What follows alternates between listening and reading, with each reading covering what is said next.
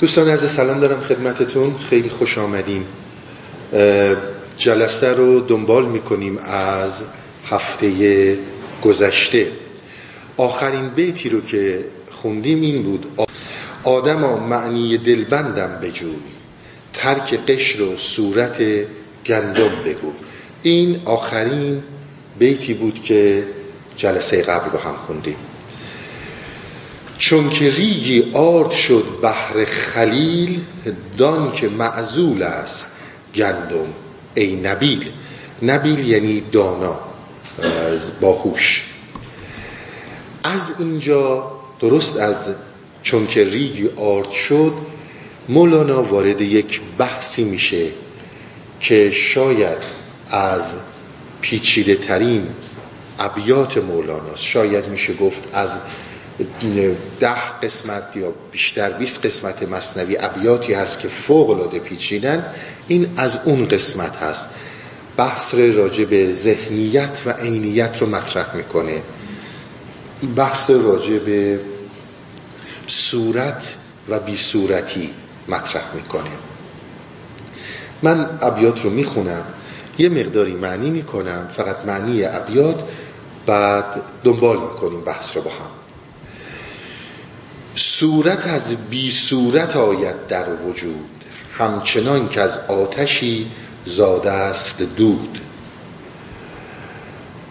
کمترین عیب مصور در خسال چون پیاپی بینیش آید ملال. ببینید این داره یه صحبتی رو می‌کنه. دوباره یه بیت حاشیه‌ای میگه میره روی بیت دیگه. ببینید یکی از چیزهایی که در ما انسان ها هست شما هر چی رو دوست دارید هر غذایی رو هر فیلمی رو هر لباسی رو هر آدمی رو شما پیاپی بچسبین به این ازش خسته میشه این یه قاعده در انسان. این رو میگه و بعد دو مرتبه برمیگرده به صحبت خودش. حیرت محض آردت بی صورتی زاده صد گون آلت از بی آلتی. بی صورتی برای انسان حیرت محض میاره. اشاره به یه نکته مولانا داره می‌کنه. ببینید ما یک حرکت داریم حرکت علمیه. حرکت علمی بر اساس کنجکاوی شروع میشه. حالا این می‌خواد یه علم حسی باشه یا می‌خواد علمهای دقیقه امروز باشه. این رو کنجکاوی انجام میشه. یعنی شما مثلا می‌خواین بدونید که یک غذا چه مزه ای داره. این یه کنجکاویه. این غذا رو می‌خورین و مزهش رو می‌دونید دیگه تموم میشه. شما می‌خواین بدونید که ساختمان یک گل چیه. این رو تحقیق می‌کنید پیدا می‌کنید و دیگه تموم میشه. در این جور درکا و بینشا حیرت وجود نداره. دانشمند از کنجکاوی شروع می‌کنه. عارف از حیرت شروع می‌کنه و به حیرت برمیگرده. بیز دستی دست ها بافد همی جان جان سازد مصور آدمی. میگه که انسان اون قدرت رو داره که جان جان رو اون جان انسان چقدر پنهانه؟ اون جانی که پشت اونه براش یک تصوری رو پیدا کنه. آنچنان که در دل از هجر و وسال می شود بافیده گوناگون خیال. هیچ ماند این مؤثر با اثر هیچ ماند بانگ و نوه با ضرر. نوه را صورت ضرر بی صورت است. دست خواهند از ضرر کش نیست دست.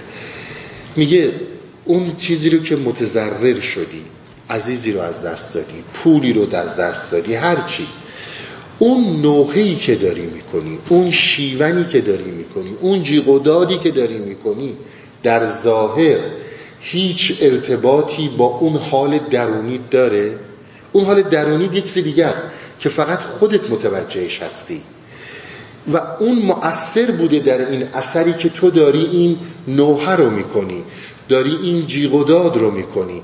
داری فریاد می‌زنی. حالا هر, چی، هر اتفاقی که افتاده به دنبال این هستی که تأثیر خودت رو بیرون بریزی. اما اون نوع خوندن اون تأثیر هیچ ربطی به اصل ظاهر داستان به باطن داستان نداره. ببینید در قدیم هم مولانا در جاهای دیگه گفتش که شما وقتی که یه نفر رو میارید براتون مداهی کنه حالا یکی دنیا رفته میاد و روزه می‌خونه برای اون آدم. اون سوز و گدازی که اون داره ایجاد می‌کنه یه ظاهره.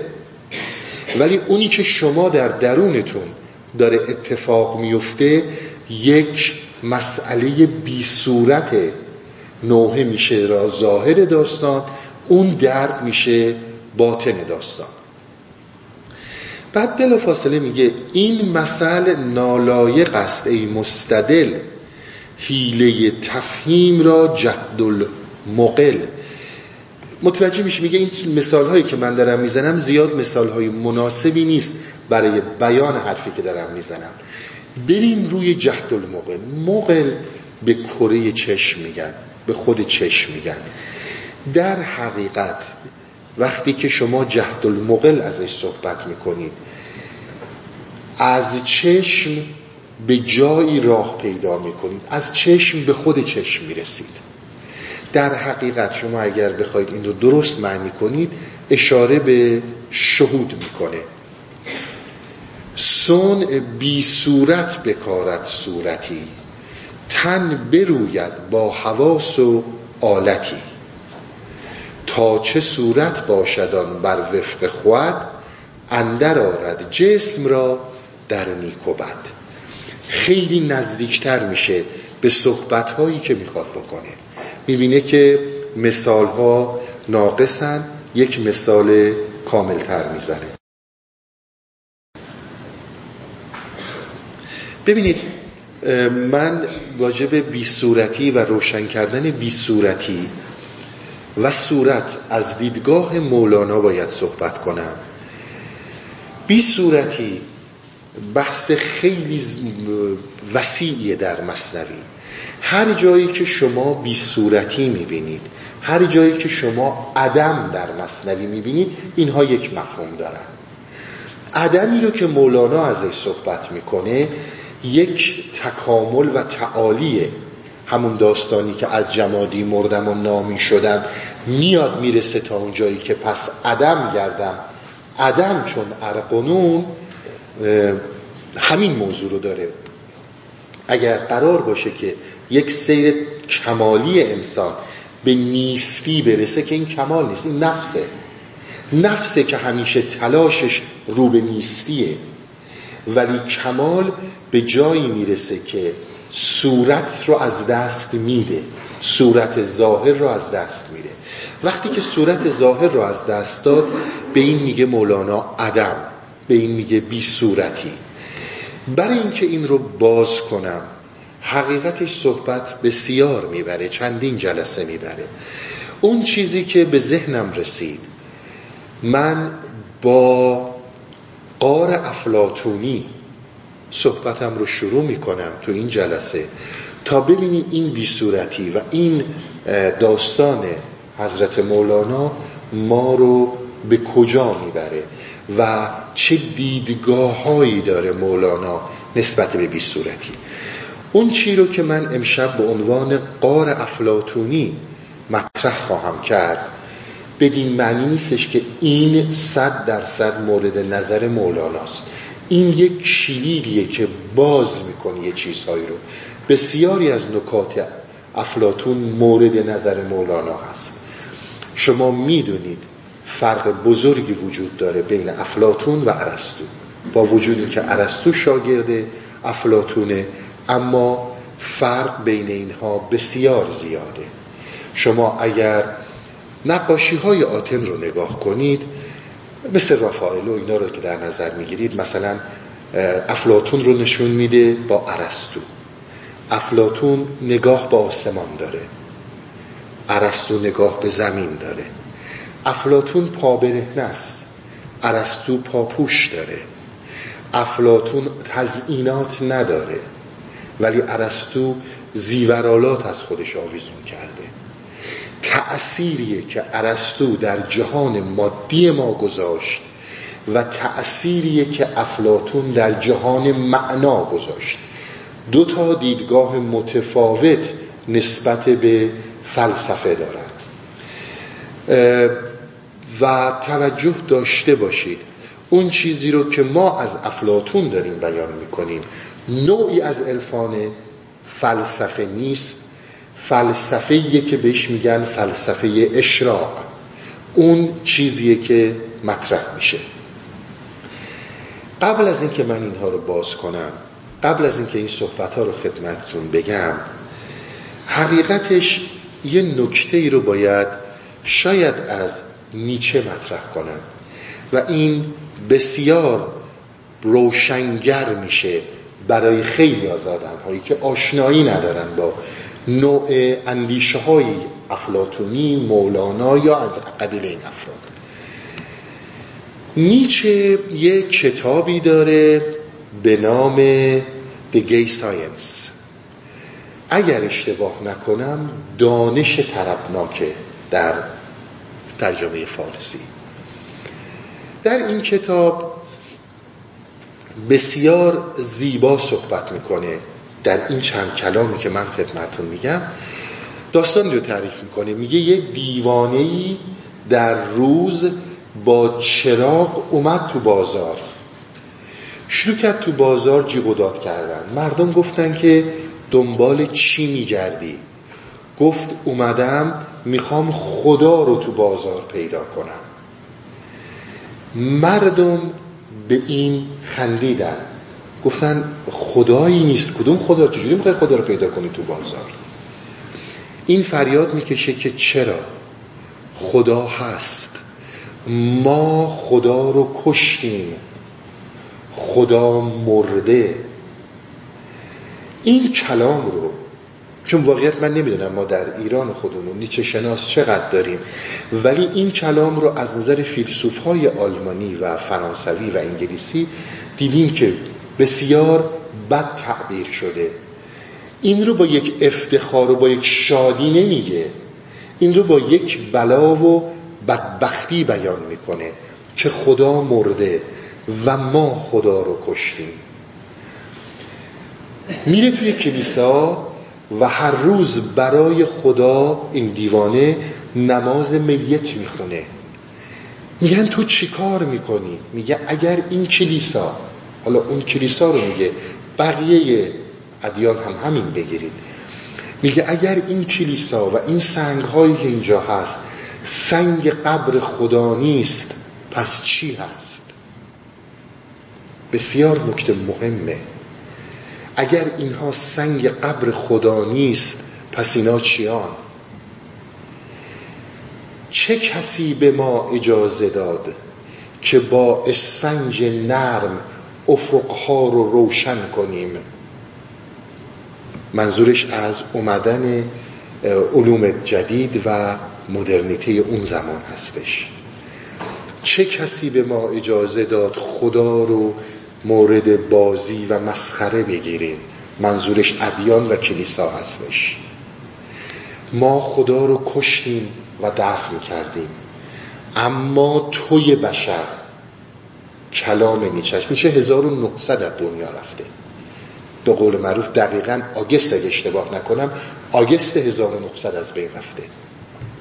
از دنیا رفته. ببینید چی میگه در قرن 19 هم میگه تویی که این افقها رو پاک کردی تویی که خدا رو کشتی و در معابد دفن کردی کلیساها جاهای مختلف دیگه. خدا رو دفن کردی. یا باید خودت خدا بشی.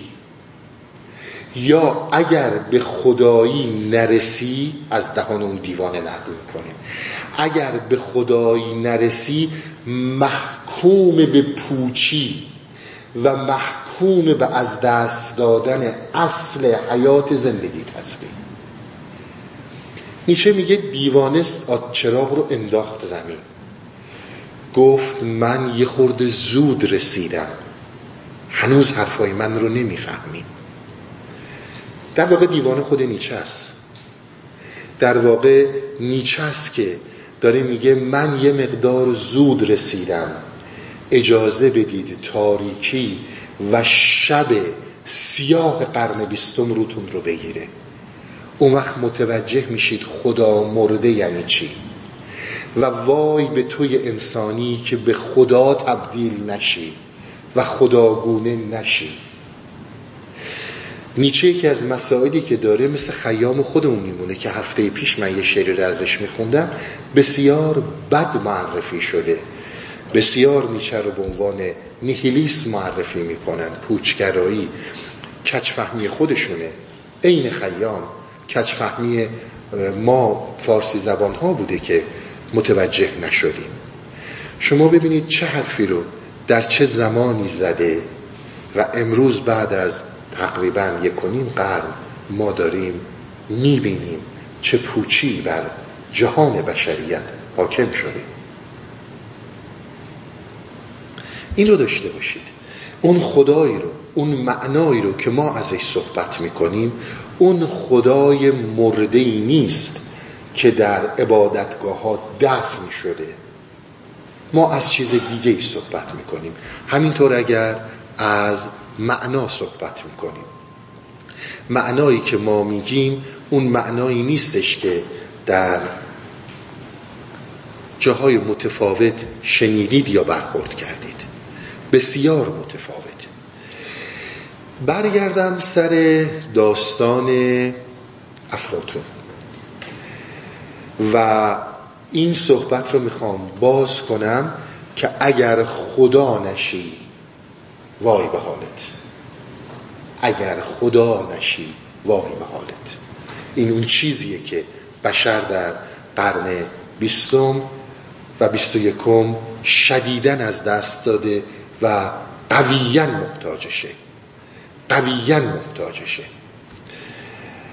اون چیزهایی رو که من صحبت می‌کنم امشب از افلاطون برمیگرده به جمهوریه یا Republic افلاطون اگر خواستین این صحبت ها رو شما می‌تونید در این کتاب پیدا کنید در کتاب Republic یا جمهوریه افلاطون قبل از اینکه وارد غار افلاطونی بشیم شما به یه نکته توجه کنید. صورت و بی صورتی بسیار به این عرایز من عنایت کنید. من تا اونجایی که بتونم سادگویی می‌کنم. ولی مطالب اینها مطالب ساده ای نیست. شما اولین باری که رفتین مدرسه و ریاضی خوندین سر کلاس معلم وقتی که یه دایره براتون رو تابلو کشید رو تخت سیاه کشید گفت دایره دارای مرکزیه که فاصله شاها تا, تا مرکز دایره یکسانه برابره. بعد بلا فاصله به شما یه حرف دیگه ای رو زد. گفت ما هرگز نمی‌تونیم یه همچون چیزی رو بکشیم. دایره ای نیست که یک همچون مشخصاتی داشته باشه. اما ما تصور می‌کنیم ما فرض می‌کنیم که یه همچون دایره ای وجود داره. همه ما این یاده شما زمانی که یک مربع رو جلوتون می‌بینید یه مربع رو روی کاغذ بکشید مربع چیه؟ مربع یک چهار زلیه که ازلای روبروی هم با هم مساوی درسته؟ و زاویه ها 90 درجه است اما بهش دقت کنید آیا واقعا اینها با هم مساوی هست؟ آیا واقعا زاویه ها 90 درجه است؟ همه بهتون میگن نه. ما اصلا نمی‌تونیم همچه چیزی رو درست کنیم. پس چطور میشه که یک انسان یک تصویری رو می‌بینه که این تصویر منافیه با تعریف مربعه ولی این رو مربع می‌دونه؟ یا دایره یا مثلث یا هر چیز دیگه. افلاتون به این جواب میده. افلاتون میگه که در ذهن انسان ایدئالی وجود داره فرمی وجود داره که دایره واقعیه. هر اونچه رو که شما شبیه به اون ببینید به اون فرم اصلی در ذهن خودتون ببینید که نزدیکه این رو همون میپندارید. میگید این دایره است. میگید این مسلسه من یه پرانتز باز کنم. اون چیزی رو که من امشب راجع به ایده آیدیال فرم صحبت می‌کنم به هیچ عنوان ربطی به فکر ایده ها و صحبت هایی که ما از مذرات فکر کردیم نداره. اینا اشتراک لفظه. فکر ویرانگره. اون وقت ایده ویرانگره. اینی رو که این داره میگه ربطی به اون نداره. اصطلاحیه که گذاشته و با زبانش آشنا بود. مثل های دیگر مثل مولانا. به این حالت میگه یک ایدئالی یک فرمی در ذهن توی انسانی وجود داره که توی انسانی می‌تونی تشخیص بدی این مربع. ولو اینکه این مربع واقعی نیست. حالا شما واقعا تو اون کاغذی که دارید مربع رو پاک کنید. مربع میره. اما اصل مربع در ذهن شما و درون شما هست. دایره هم همینطور همه چیز همینطوره. دیدگاه افرادون. همه چیز همینطوره. کوهی رو که می‌بینید دریایی رو که می‌بینید درختهایی رو که می‌بینید هیچ کدوم از اینها در دنیای بیرون واقعیت نداره.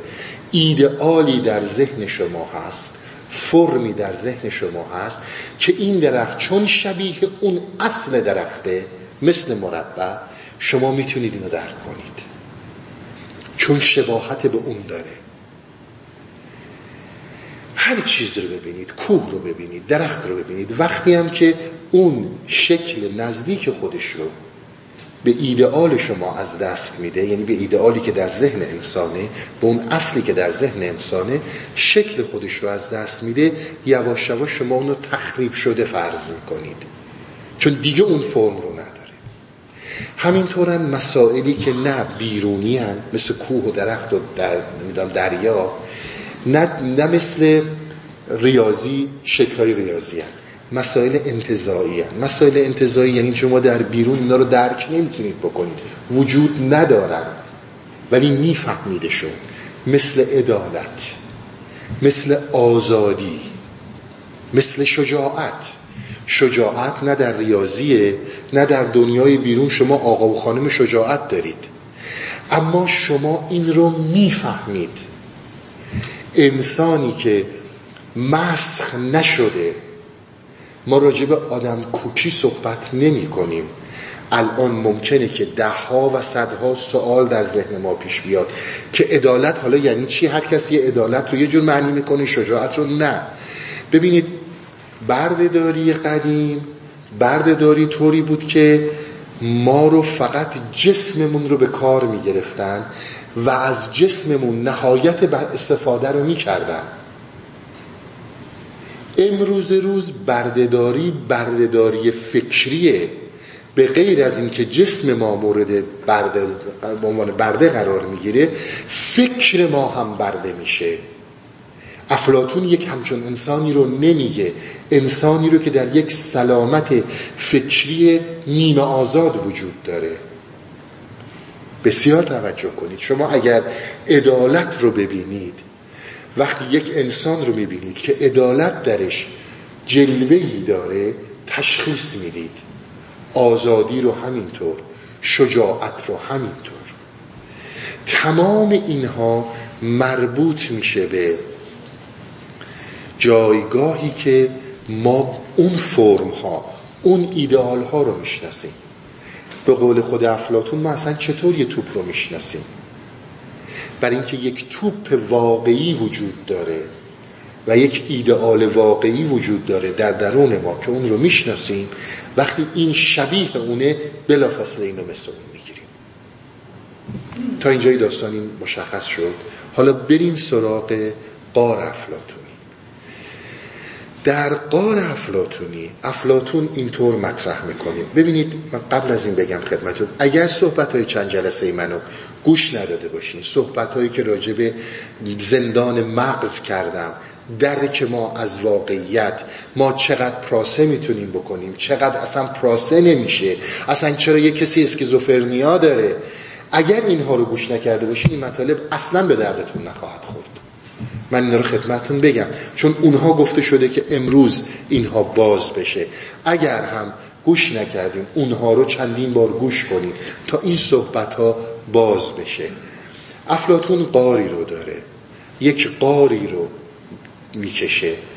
شما ته قار یک سری آدم ها رو می‌بینید که این آدم ها در زنجیرن. اینها به اسارت کشیده شدن.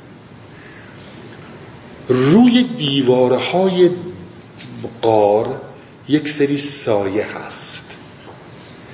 این سایه هایی رو که شما رو دیوار می‌بینید پشت این آدم هایی که در قار به زنجیر کشیده شدن یه عده سایه دیگه وجود دارن آدم های دیگه وجود دارن که یک مجسمه های از پرنده رو به دستشون گرفتن و تکون میدن. پشت اینها هم یک آتش کم فروغه. می‌تونید تجسم کنید. توی قار آدم ها تای قار به زنجیر کشیده شدن. روی دیواره های قار سایه هایی رو می‌بینن. پشت این آدم ها یه سری آدم های دیگه هستن که یک سری مجسمه ها دستشونه که اینها رو تکون میدن و چون یک آتش کم فروغی اون ته هست سایه این رو شما روی دیوارها می‌بینید. این قار افلاتونیه حالا شما بیاین به 2500 سال پیش. دقیقا انگار امروز داره این صحبت ها مطرح میشه. این آدم هایی که ته قارن و به زنجیر کشیده شدن اینا مای این من شما ما برده هایی هستیم که در طی این تاریخ بردگی خودمون رو پذیرفتیم بردگی فکری و جسمیمون رو صد درصد تایید کردیم و اون ته به زنجیر کشیده شدیم. پشت سر یه عده آدم هایی هستن که این آدم ها در واقع بالاتر از ما قرار دارن و سایه مجسمه اینها دیده میشه مجسمه که اینها در دستشون بالا پایین می‌کنن. اونا الیت جامعه الیت جامعه از دیدگاه افلاتون یعنی دانشمندا یعنی سیاستمدارها که اینها یک مجسمه های از ایدئولوژی ها رو در دست گرفتن و با بالا پایین کردن اینها برای ما حقیقت رو معنی می‌کنن. یک مجسمه هایی در دستشونه یک پرنده هایی پرنده مجسمه پرنده هاست که ما رو اینها برای ما حقیقت رو معنی می‌کنن. شما در نگاه اول تصورتون اینه که این تصویرها این عکس هایی که روی این قارها افتاده اینها به حقیقت نزدیکه. ولی خیلی زود متوجه میشید که اونها هم یک سایه های رنگ باخته هستن عین خود ما و هیچ درکی از حقیقت ندارن. اون آتشی که پشت هست در اون آتش ما تصور می‌کنیم که این آتشه که داره این حیات رو میده. اما به محض که از این قار میایم بیرون می‌بینیم در این بیرون قار خورشید تابندهی وجود داره که یک فردی که از قار میاد بیرون در وحله اول چشمش نمی‌تونه حقیقت رو برتابه نمی‌تونه ببینه. چشم درد می‌گیره. حالتهای خودتون رو در این هستی اوریان بالا پایین شدنهای خودتون رو ببینید.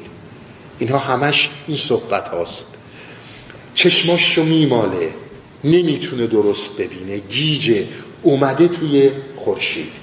می‌بینه تمام این سایه هایی که روی این دیواره های قار افتاده بوده. نمال اون الیتا بوده نمال کسی دیگه بوده.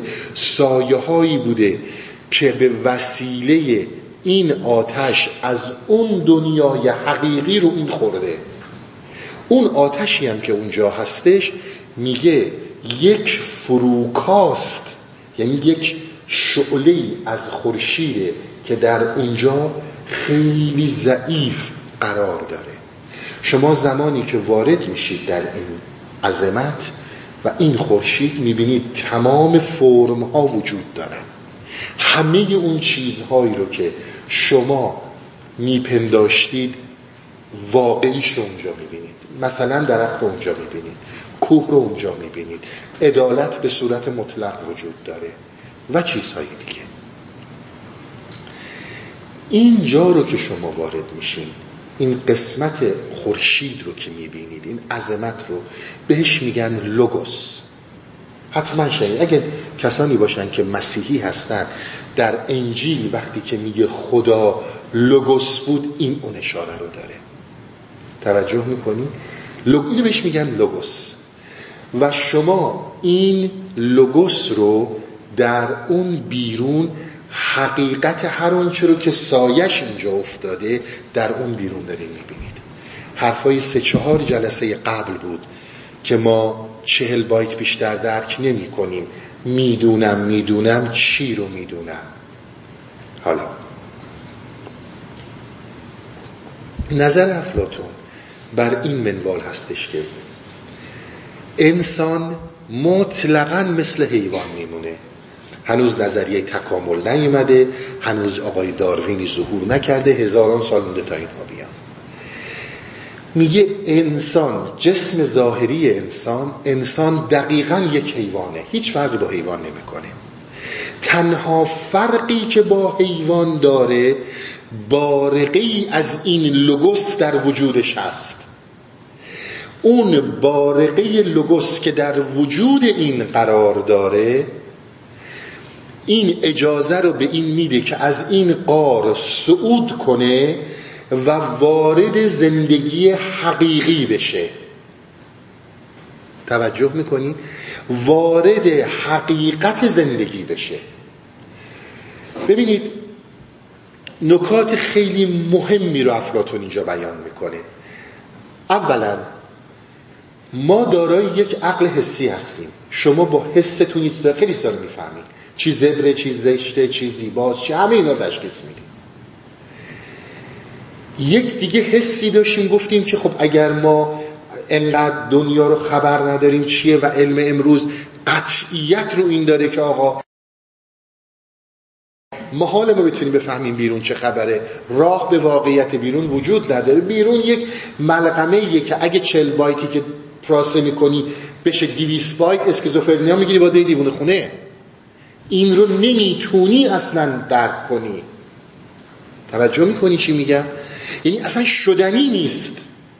اما در عین حال ما دارای المانی هستیم که می‌تونه ما روی مریخ بشونه. گفتیم این المان استدلاله. این المان ریاضیه تعقله که می‌تونه این کار برای ما بکنه. با تمام کوری کری و بستگی درکی که ما به حیات داریم این اتفاق میفته تمام اینها مسائلی که افلاتون مطرح کرده میگه یه چیزی رو به این اضافه کنید. این درک حسی با همه محدودیتاش و علمان هایی که شما حالا من مثال می‌زنم سفینه رو مریخ میخوابونیم این علمان ها رو دارید شما یک چیز دیگه ای دارید. شما یک درکی دارید که این درک رو بهش افلاتون میگه درک تمامیت. یعنی شما با وجودتون این رو درک می‌کنید. اونی که شما به شما کمک می‌کنه که شما رو از این قار صعود بده به لگوس و برید به اون عالم از اون این, این ترانسندنس رو داشته باشید این تعالی رو داشته باشید چیزی هستش که ما دقیقا در عربی حال فارسی هم استفاده می‌کنیم بهش میگیم شهود. شهود. ببینید شهود در حقیقت شاهد بودن دیگه. یعنی چیزی که شما گواهشین شما وقتی که دیدید یک صحنه قتل رو شما دیدید. گواهشین هرچی من بگم میگم من که نمی‌دونم. اونا دیدن دیگه. چون شما دیدید. به این میگن گواه. به این میگن شاهد. اون چیزی رو که بسیار نزدیک به این افلاتون مطرح می‌کنه همین چیزیه که ما امروز بهش میگیم اینتویشن دقیقا همون معنی مراقب معنی گواه معنی دیدن رو میده.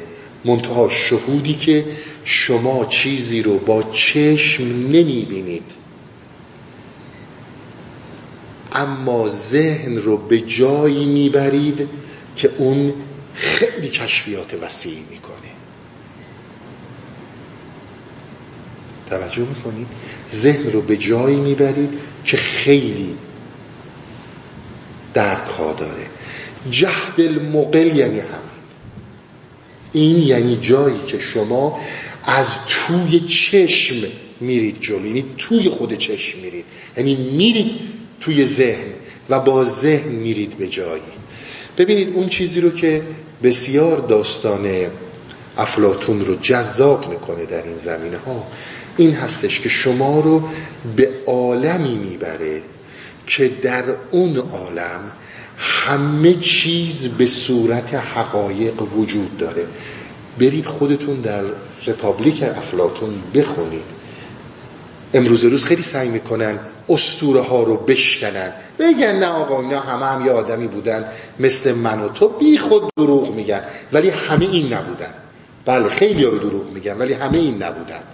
همونی که مولانا میگه کار پاکان رو قیاس از خود نگیر شما رو به جایی می‌بره که شما با حقایق رو در رو میشید.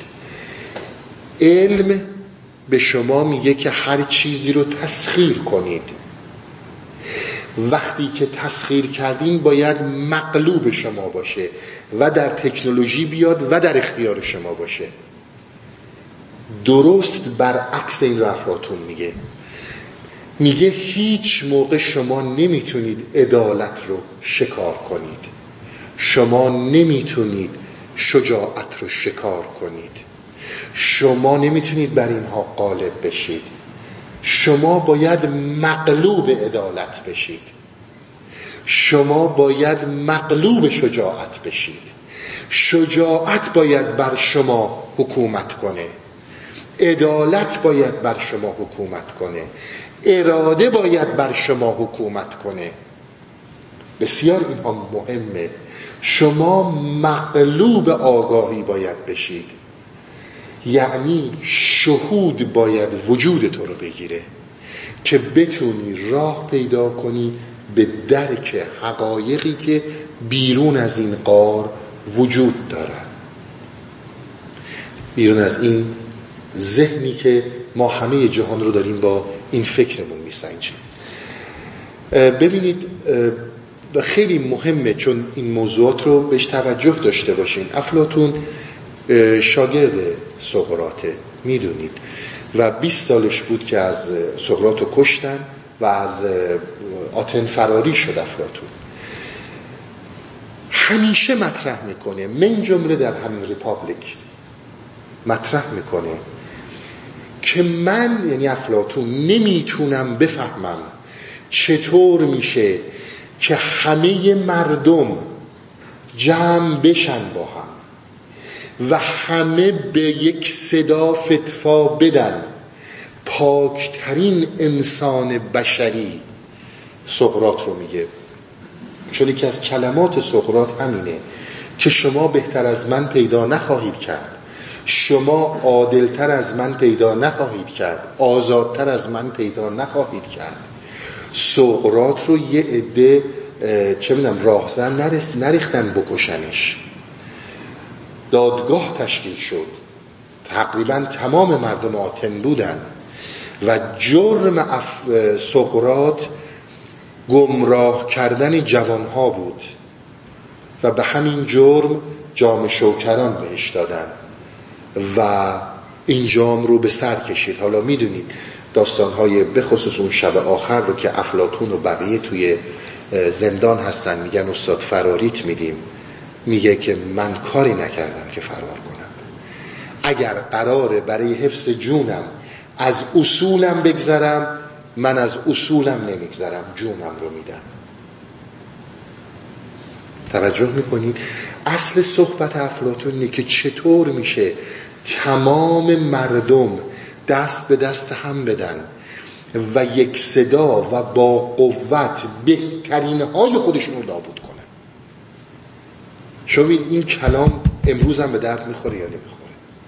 فقط تو آتن اتفاق نیفتاده که.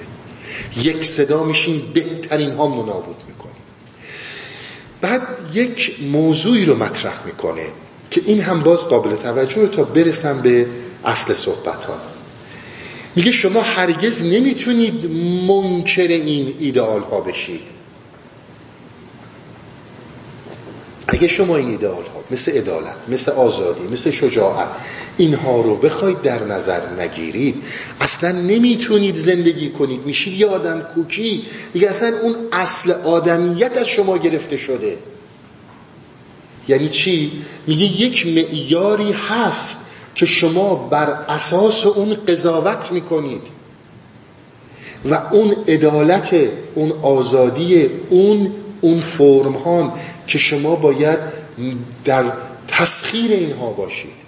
اگر اینها رو بذاریم کنار و اساسا به این ایدال ها توجهی نداشته باشیم که امروز روز مطلقا نداریم فرق بین هیتلر و گاندی چیه یه فرقی هست که ما بین اینها قضاوت می‌کنیم. هیتلر رو میگیم هیتلر گاندی رو نماد عظمت انسانی می‌دونیم.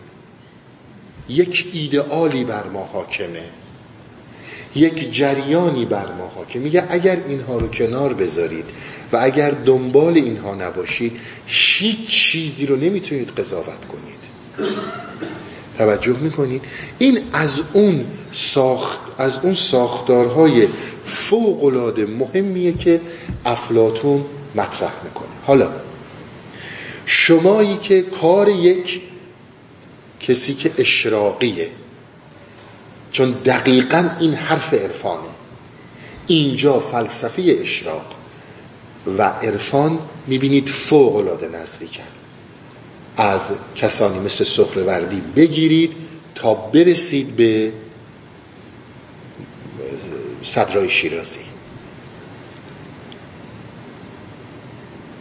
میگه یک کار اصلی که یک عارف می‌کنه. حالا اون میگه فیلسوف اشراق فیلسوف من چون فلسفه رو که اون مطرح می‌کنه به هیچ عنوان نوع فلسفه کلاسیکی که ما می‌شناسیم امروز نیست. یک روش برای صعود در قار. همین روش رو ما در عرفان داریم. یک عارف از قار صعود می‌کنه به لوگوس می‌رسه و بعد بر میگرده توی قار. ادامه نمیده. بر میگرده تو قار.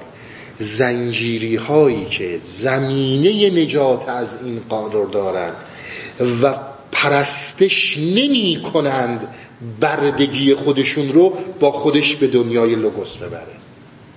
این به طور کلی فل... اساسا اساس عرفانه این کلا اساس عرفانه اون کسی که در ته قار زنجیره و میگه نه همین این زنجیر و این قار رو می‌خوام نه اون عارف نه اون افلاتون نه مولانا کاری نمی‌تونه بکنه.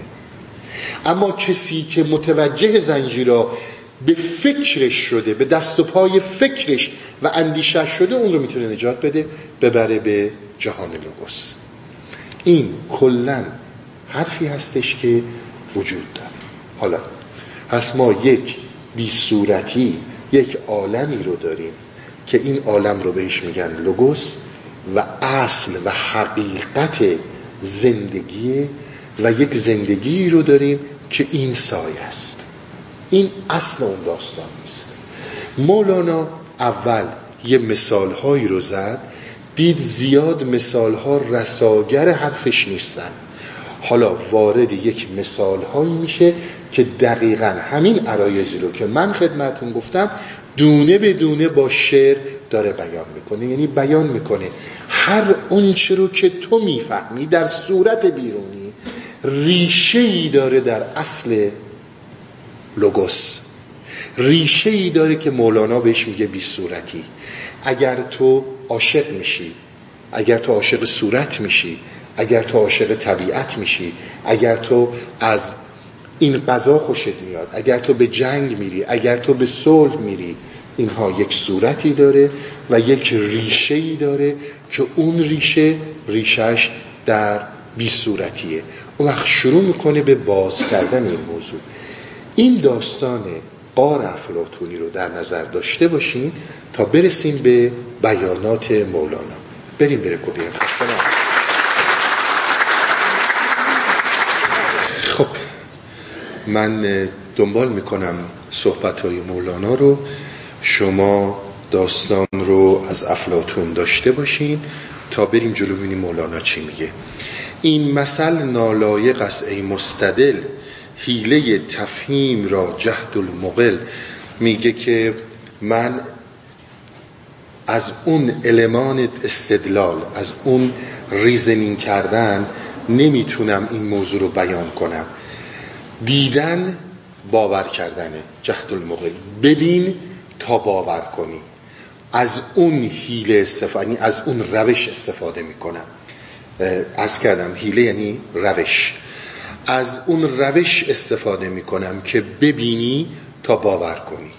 و الا در این مرحله شما به هیچ عنوان با عقل حسی و یا با عقل استدلالی مثل خود ریاضی نمی‌تونید راه پیدا کنید.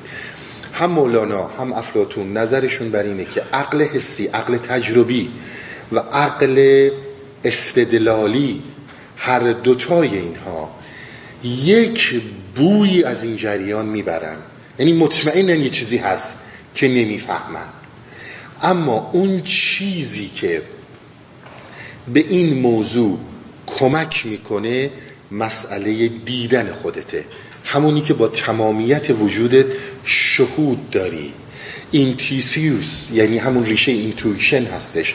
یعنی اینکه شما میتون شما شاهد هستید گواه هستید.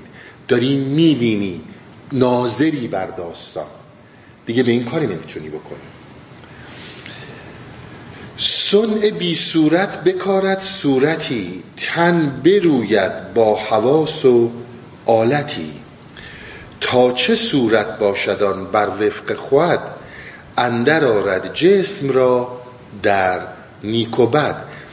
این صورت هایی که ظاهر میشه بر ما هر نوع صورتی که بر ما ظاهر میشه.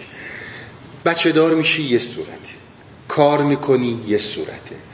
درس تموم میشه یه صورته. نمی‌دونم عزیزت از دنیا میره یه صورته. شادی یه صورته غمگین یه صورت تمام اینها صورتهای متفاوتیه که ما در زندگیمون داریم. میگه چقدر این بر وفق حالت باشه به همون اندازه تو تقسیم می‌کنی به نیک و یعنی صورتی که پیش میاد بر وفق جسمت نیست بر وفق مرادت نیست به اصطلاح. میگه این بده. اما صورتی که بر وفق مرادته میگه این چیز خوبیه. به اون اشاره می‌کنه. صورت نعمت بود شاکر شود. همین که من خدمتون گفتم. صورت مهلت بود صابر شود. یعنی شما بهتون میگن که آقا اگر مثلا می‌خوای دکتر بشی باید این سال این همه سال این چند سال درس بخونی. خب می‌فهمی که بلافاصله یک شبه نمی‌تونی دکتر بشی. باید زمان ببره زحمت بکشی صابر میشی صبر می‌کنی. صورت رحمی بود بالان شود صورت زخمی بود نالان شود اگر رحمی باشه و حالا یا کمکی می‌کنی یا کمکی میشی بالندگی داره برات. چون ما اینو با ترحم اشتباه نکنیم. چه دوست داری؟ چه دوست داشته بشی؟ که اون فوق العاده مهمه. دوست داشته بشی این به خودت میبالی. ولی اگر زخمی بشه نالان میشی.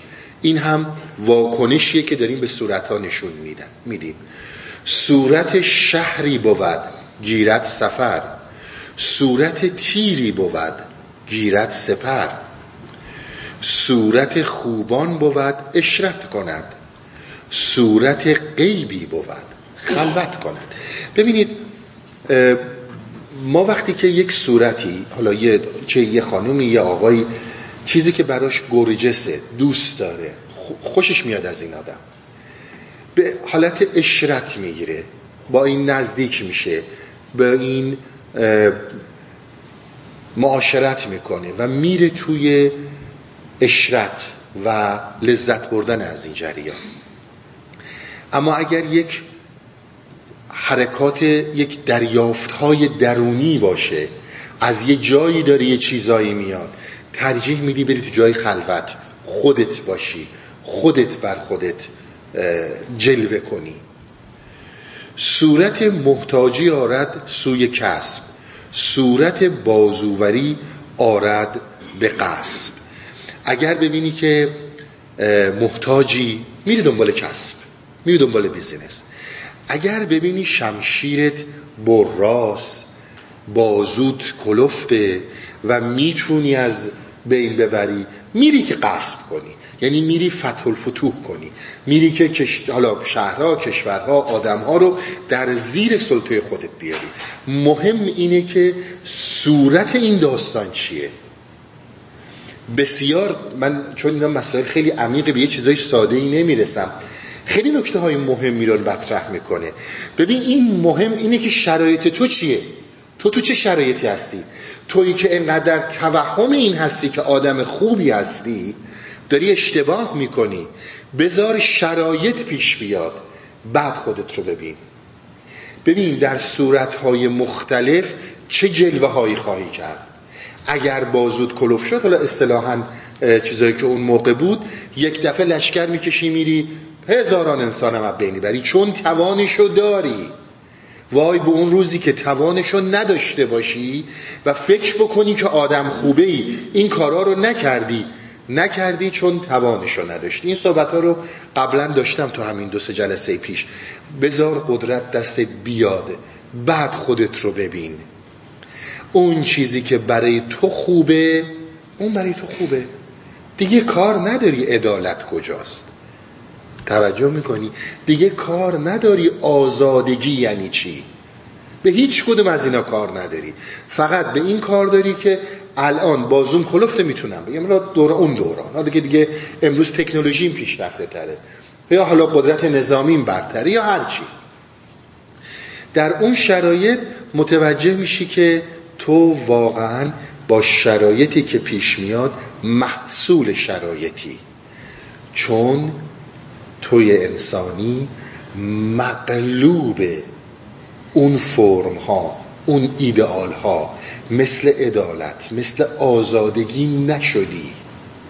تا وقتی که مقلوب عدالت نیستی تا وقتی که تسلیم در مقابل آزادگی و آزاد زیستن نیستی شرایط هر جوری عوض شد تو همونی. شرایط هر جوری عوض شد تو همونی. حالا می‌بینی این همه فریاد می‌زدیم که آقا آدم خوبه نباش. با آدم خوبه تو به جایی نمی‌رسی. تو باید تسخیر بشی به وسیله مسائلی مثل آزاد بودن مثل شجاعت و مثل عدالت و خیلی چیزهای دیگه. اراده. ولی در غیر این صورت هر اون چی که بر تو ظاهر بشه شرایط شده شوشی تو همون میشی؟ اشرت باشه اشرت می‌کنی عارف باشه خل... قیبی باشه خلوت می‌کنی پول بیاد پول پرست میشی پول از دستت بره میشینی میگی دنیا نمیارزه پول اصلا چیز خوبی نیست شرک دسته وقتی داشته باشی میگی من همه کار می‌خوام بکنم باش و انواع اقسام مثال هایی که مولانا داره می‌زنه. این زحد و اندازه ها باشد برون دایی فعل از خیال گونه گون یعنی اینکه هر کدوم از اینهایی که تو در این قار در این تاریکی ذهن داری می‌بینی و خیالهایی که داری اگر پولدار باشم اینجوری میشم. اگر قدرت داشته باشم اونجوری میشم. میگه این از حد و چیز وصف زیاده. بی نهایت کیش ها و پیشه ها جمله زل صورت اندیشه ها زل یعنی سایه. بی نهایت کیش ها بی نهایت روش هایی که وجود داره. چه این روش ها دینی هن چه این روش ها فلسفی هن حالا علمی هن تمام اینها تمام پیشه ها کار و کسب هایی که شما در جهان می‌بینید تمام ساختمون ها هر چیزی که در تمدن بشری دارید می‌بینید آیا غیر از اینه که سایه ای از اندیشه بی صورت ما انسان ها بر حقیقت زندگی بیرونه؟ بسیار نکته مهمه. همه اینها ببینید اولا من یه رو خدمتتون ارز کنم. هر زمانی خواستید ببینید این شعار علوم جدید دیگه. هر زمانی خواستید ببینید چیزی کار می‌کنه یا نه اول ببینید تو ذهنتون درست در میاد. اگر در ذهن تونستی اون ساختمون رو درست تصور کنی نقشش رو می‌کشی. اونی که مهندس ساختمونه. اگر هر چیز دیگه ایشم باشه همینه. میگه حالا همه این کیش ها همه این پیشه هایی که در دنیا هست شما بی نهایت شهرها روستاها آبادانی ها پل ها همه اینها رو در جهان تصور کنید آیا اینا غیر از اینه که سایه از اندیشه ما بوده.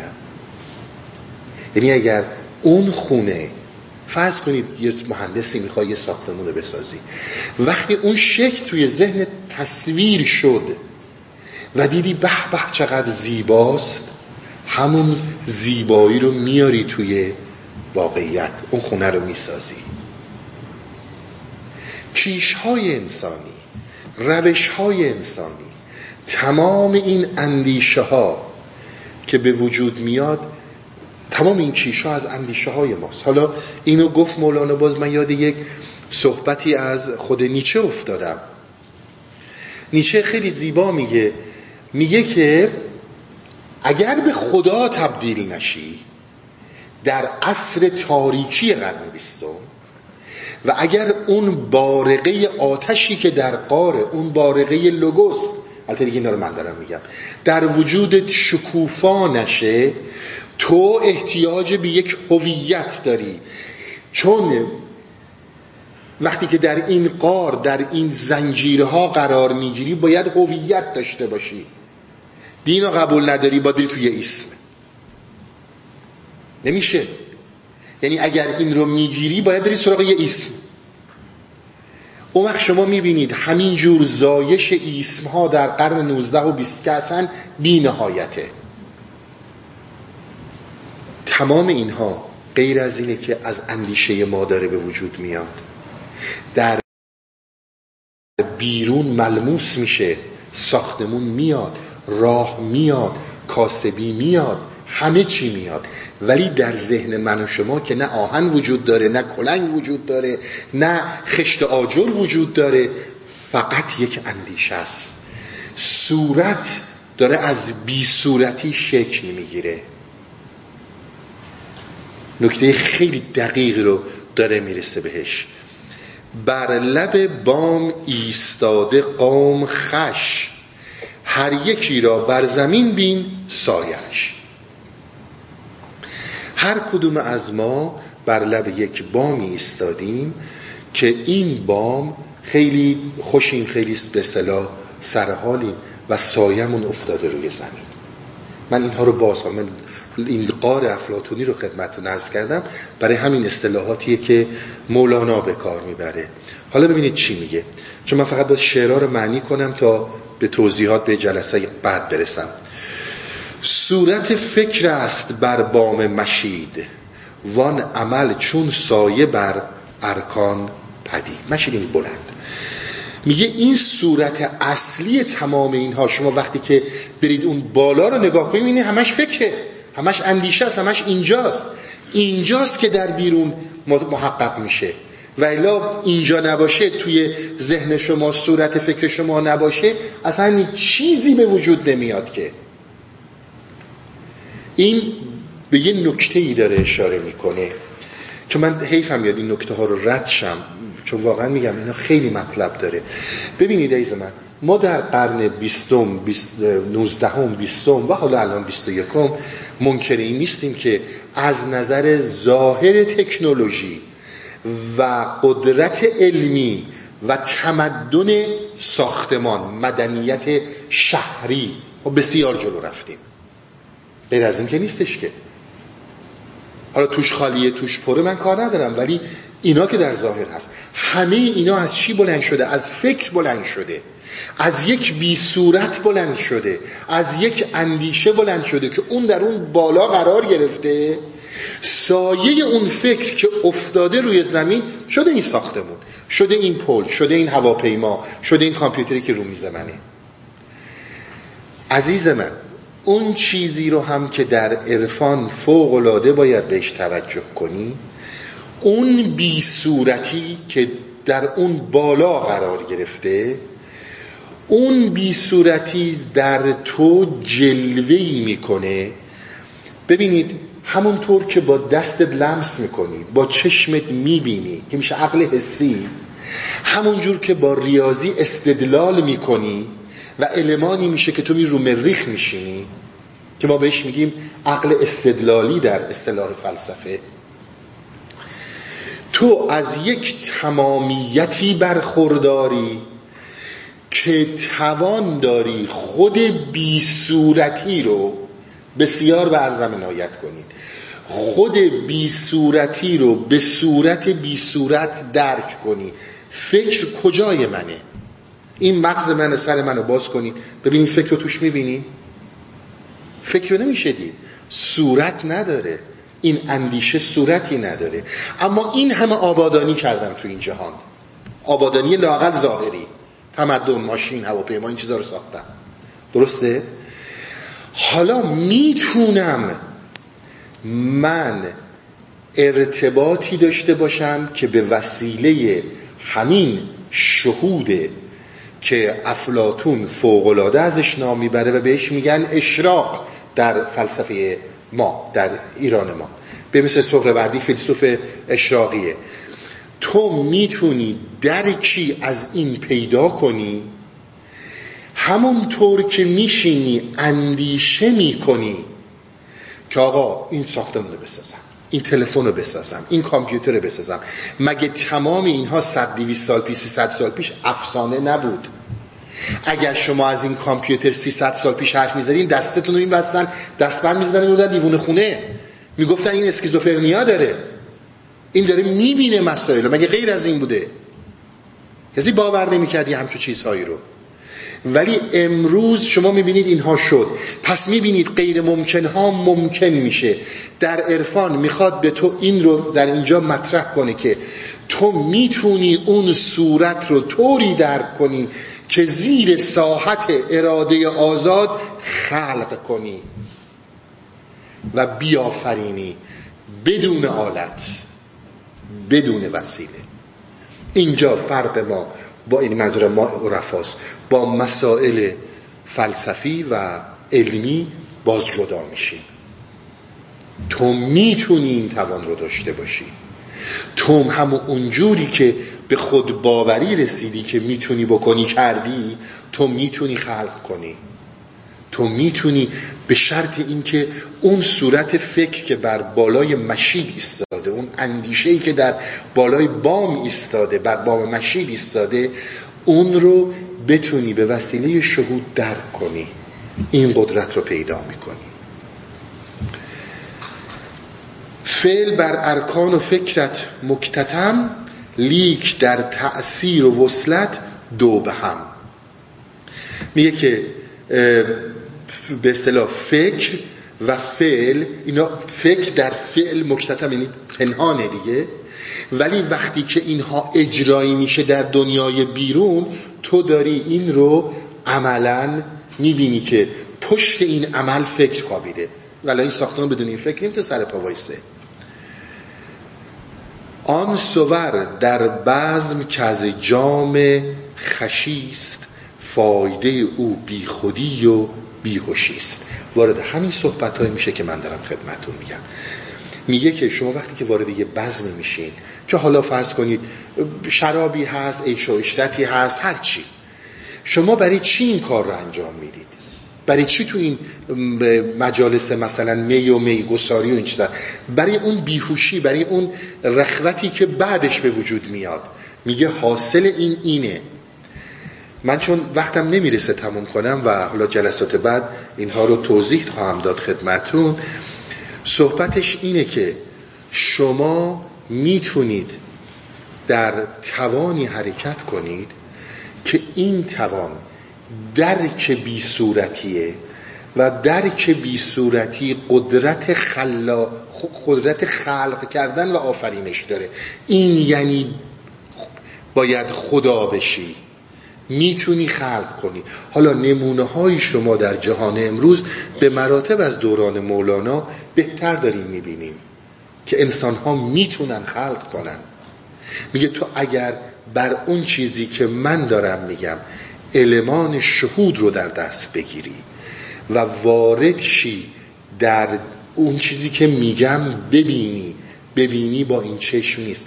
با درک با درک ذهنیه که وارد عالمی میشی که داری همه چیز رو می‌فهمی همه چیز رو داری می‌بینی و قدرت پیدا می‌کنی بر اون بی صورت بر اون چیزی که به همه اینها داره شکل میده.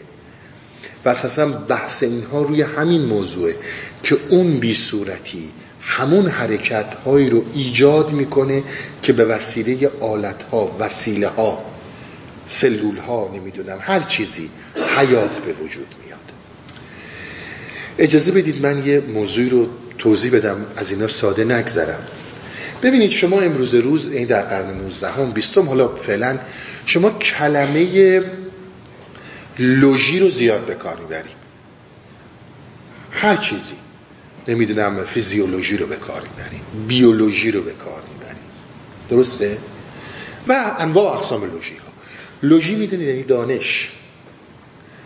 این لوژی یعنی چی؟ مثلا یه میگیم آقا این بیولوژی که میگن یعنی چی؟ یعنی شما قادرید با همون بی صورتی به لوژی برسید به دانشی برسید که روابط حیاتی حیات رو قوانین حاکم بر حیات رو در سطح جهان درک کنید به این میگن بیولوژی. شما می‌تونید قوانین حاکم بر حیات رو که جهان شموله و فقط مال یک نقطه به خصوص نیست می‌تونید این قوانین رو درک کنید. می‌تونید در خیلی جاها استثناهاشو درک کنید. به این میگن بیولوژی. درسته؟ حالا اون چیزی رو که اینها در عرفان دارن میگن میگن این قدرت درک این قانون بی صورت رو داری. قانون بی صورته. اما اون چی که در بیرون تو داری می‌بینی صورت داره. تو با اون صورت به جایی نمی‌رسی. با به صلاح بیولوژی به داستان می‌رسی. با درک قوانین حاکم بر حیات به نتیجه می‌رسی. نه فقط با دیدن صورت. من این رو برگردونم به حرف عرفانی. اون زمانی که تو میای در شهود قرار می‌گیری. ببین عزیز من باز کردن زنجیرها ساده نیست. اصلا ساده نیست. اصلا همین که انسان به اون لول برسه که بردست و بفهمه که بردست خودش کلی پیروزیه. چون ما اصلا اینها رو قبول نداریم همه ما خودمون رو آزاد و خیلی مختار و خیلی همچین آزادندیش می‌دونیم که ابدا اینطور نیستیم. ببین تو زمانی که بتونی این زنجیر رو پاره کنی و از این متوجه شی که این زنجیر به دست و پاته اولین قدمی که برات وجود داره ارتباطاتیه که تو در شهود داری ارتباطات شهود رو شوخی نگیرید. می‌دونید چی دارم میگم. ببینید در آن واحدی که جایی هستی تو این تورنتو در همون آن چه چیزهایی در جاهای دیگه درک می‌کنی. یا توان انسانیه. اینها تلسم و جادو نیست. اینها توان انسانیه. فقط و فقط اولا توجه داشته باش. مبادا حرکتی رو در مسیر سما انجام بدی ذکر انجام بدی که به وسیله معلم تایید نشده. اینا رو جدی بگیر. دوم از همه زبان این رو و این ارتباط رو با اون عالم شهود باید بتونی بفهمی. یعنی تو هم باید زندگیت عارفانه باشه. یعنی تو هم باید شهود درک شهود حضور در مسئله سماع در ذکر ارتباطت با زندگی عرفانی باید پیوسته باشه. وقتی که این پیوستگی وجود داشته باشه ببینید همین اندیشه که این داره ازش صحبت می‌کنه اون آرشیتکت بدبختی که میشینه نقشه ساختمون رو می‌کشه میشینه پای این حالا امروز کامپیوتر قدیم باید میشست با مداد شمی هی می‌کشید هی پاک می‌کرد هی خراب می‌کرد تا بالاخره یه چیزی رو در بیاره تو اون بی صورتی. تو هم باید این مسیر رو داشته باشی. تو باید بتونی عارفانه زندگی کنی و یک عارف غیر از این مسائلی که من خدمتون گفتم یک عارف باید در تسخیر عدالت باشه. باید در تسخیر آزادگی باشه باید در تسخیر اراده و شجاعت باشه. نمی‌تونه خارج از اینها باشه. در عین حال در ارتباط و تسخیر شهوده که بتونه راه صعود از این قار رو پیدا کنه. مثال های خیلی زیاد رو برای ما زد که خیلی راحت همجوری که گفتش جهد المقل کنه که آقا اون چی که دارم میگم ببین تو دنیای بیرون داری می‌بینی؟ اگه دارم بی خود میگم ولش کن. نگو نمی‌فهمم چی میگی. داری می‌بینی همه واقعیت تمدن در بیرون زیر سایه اندیشه است. اندیشه یک بی صورتی که اونو ساخته. پس از این هم چیز برتری وجود داره که من مولانا دارم به تو میگم باید باش آشنا بشی و ارتباط برقرار کنی. اما اگر جدیت نباشه اگر جزئی از وجودت نباشه اگر همون جور که برای آب و نونت زحمت می‌کشی سنگینتر و جدیتر برای این زحمت نکشی فایده ای نخواهد داشت. تا متوجه شی که چی میگه. تا اونجایی که شد یه مقدار کوچولو من از این ابیات رو باز کردم. جلسه بعد که حالا پرسش پاسخه ولی از جلسه بعدش انشالله دنبال می‌کنم. خسته نباشین تا هفته